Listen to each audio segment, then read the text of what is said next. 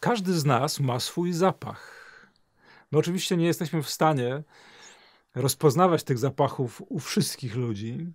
Czasami wolelibyśmy nawet, e, żeby tak nie było, bo nam się nie podoba czyjś zapach.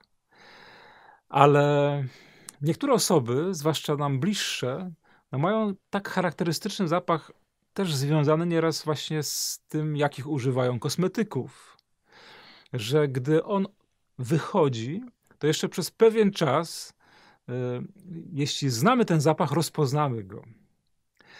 I tym zapachem, który zostawia Jezus Chrystus, ten, który już teraz nie pozwala nam się widzieć y, twarzą w twarz, ale to nastąpi.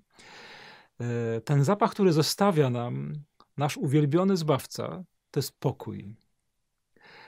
Pokój mój wam zostawiam. Odchodzę, ale zostawiam wam mój pokój.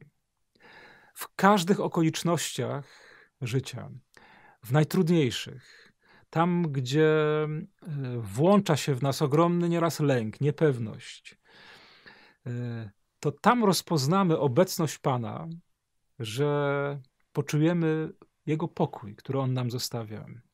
On za każdym razem, gdy my gdzieś jesteśmy na e, obrzeżach samych siebie, gdy jesteśmy zagrożeni niepokojem i chaosem, on mówi: Posłuchaj, moja córeczko, mój synu, zostawiłem ci mój pokój. Chłoń ten dar, oddychaj nim, bo tego bardzo potrzebujesz.